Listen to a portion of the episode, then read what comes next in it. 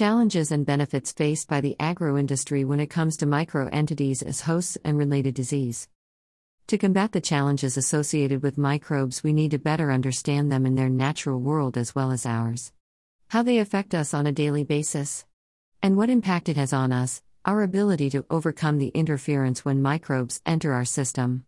And the advancements we make in association to this will allow us to seek out the benefits and strengthen them while eliminating the harmful effects to improve human health. Control of infectious diseases is generally linked to hygiene, which empowers us to magnify our understanding by studying their activities, to improve antimicrobial compounds. History has exhibited the impact on life when particular properties belonging to certain microorganisms are controllable. The rate of death and related effects are reduced considerably. There are also the multi-drug-resistant microorganisms that make it very difficult for the patients to seek adequate treatment. However, on a more positive note, most of the microbial species is proving to be very useful to us. A great example of this leads us to agriculture and its survival on microbiological interventions. A quick reminder of what microbes we are speaking about here: they include bacteria, fungi, and viruses. You may well be thinking, how do viruses contribute to our agro-industry? This type of advancement in sciences steps into genetic engineering, giving humans the ability to modify plants and animals using vectors as vessels to produce transgenic species for harvesting. Here is an example of a complementary relationship between plant and hosting bacteria. Legumes have a special connection to symbiotic bacteria nodules that find a home on the roots of certain plants. The nitrogen-fixing bacteria are present in the soil and are termed rhizobia.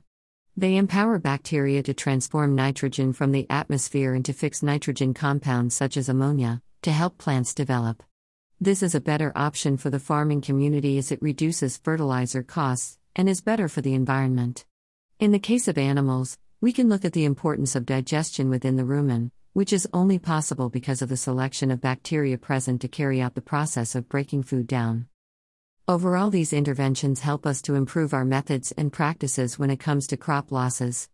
The effects of biotic factors will impede agricultural yields, which could be the result of direct or indirect effects within ecosystems.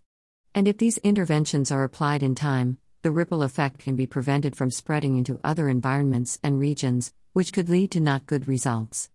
Hence, the importance of research and the demand on veterinary therapeutics such as antimicrobials and antibiotics.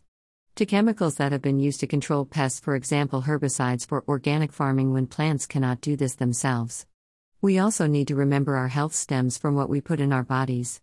And what chemical or compounds are given to animals and sprayed on foods we eat will be eventually consumed by us, the impact of which is unknown over time, especially when it comes to genetic engineering. Another topic we will be looking at a later time. How do we know this will ripple out into our D N A coding? This topic is one of many to the long-lasting effects that we cannot see yet. And how has it had an impact on us already? Bacteria have the ability to convert compounds and elements into usable substances. But they also increase the economic impact when it comes to keeping unhealthy microorganisms from damaging the farming food chain and thriving ecosystems. However, this also brings us to compounds that help to maintain the effects of a long-term disease such as AIDS. Yes, AIDS is caused by a virus, a non-living entity that can only survive within host cells or host environment. And they are referred to microorganisms also. Here is a tiny step away from agriculture to get a better understanding of this type of infection. It is likely to result in people with compromised systems, which is highly susceptible to an attack. The weak immune system is deficient in defending itself when it has been damaged by the H I V virus. If the infection is detected and treated with appropriate drugs at the H I V stage, the condition can be controlled and prevent the progression to AIDS. But sadly, this still leaves a window open for transmission from person to person when involved in relationships. Taking the right steps to prevent this will help keep loved ones safe.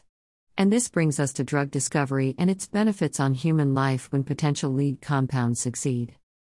Now that our understanding has excelled into their benefits compared to their destructive nature, we will continue to expand our understanding in current and future findings. Thank you for taking part. Like what you read, subscribe.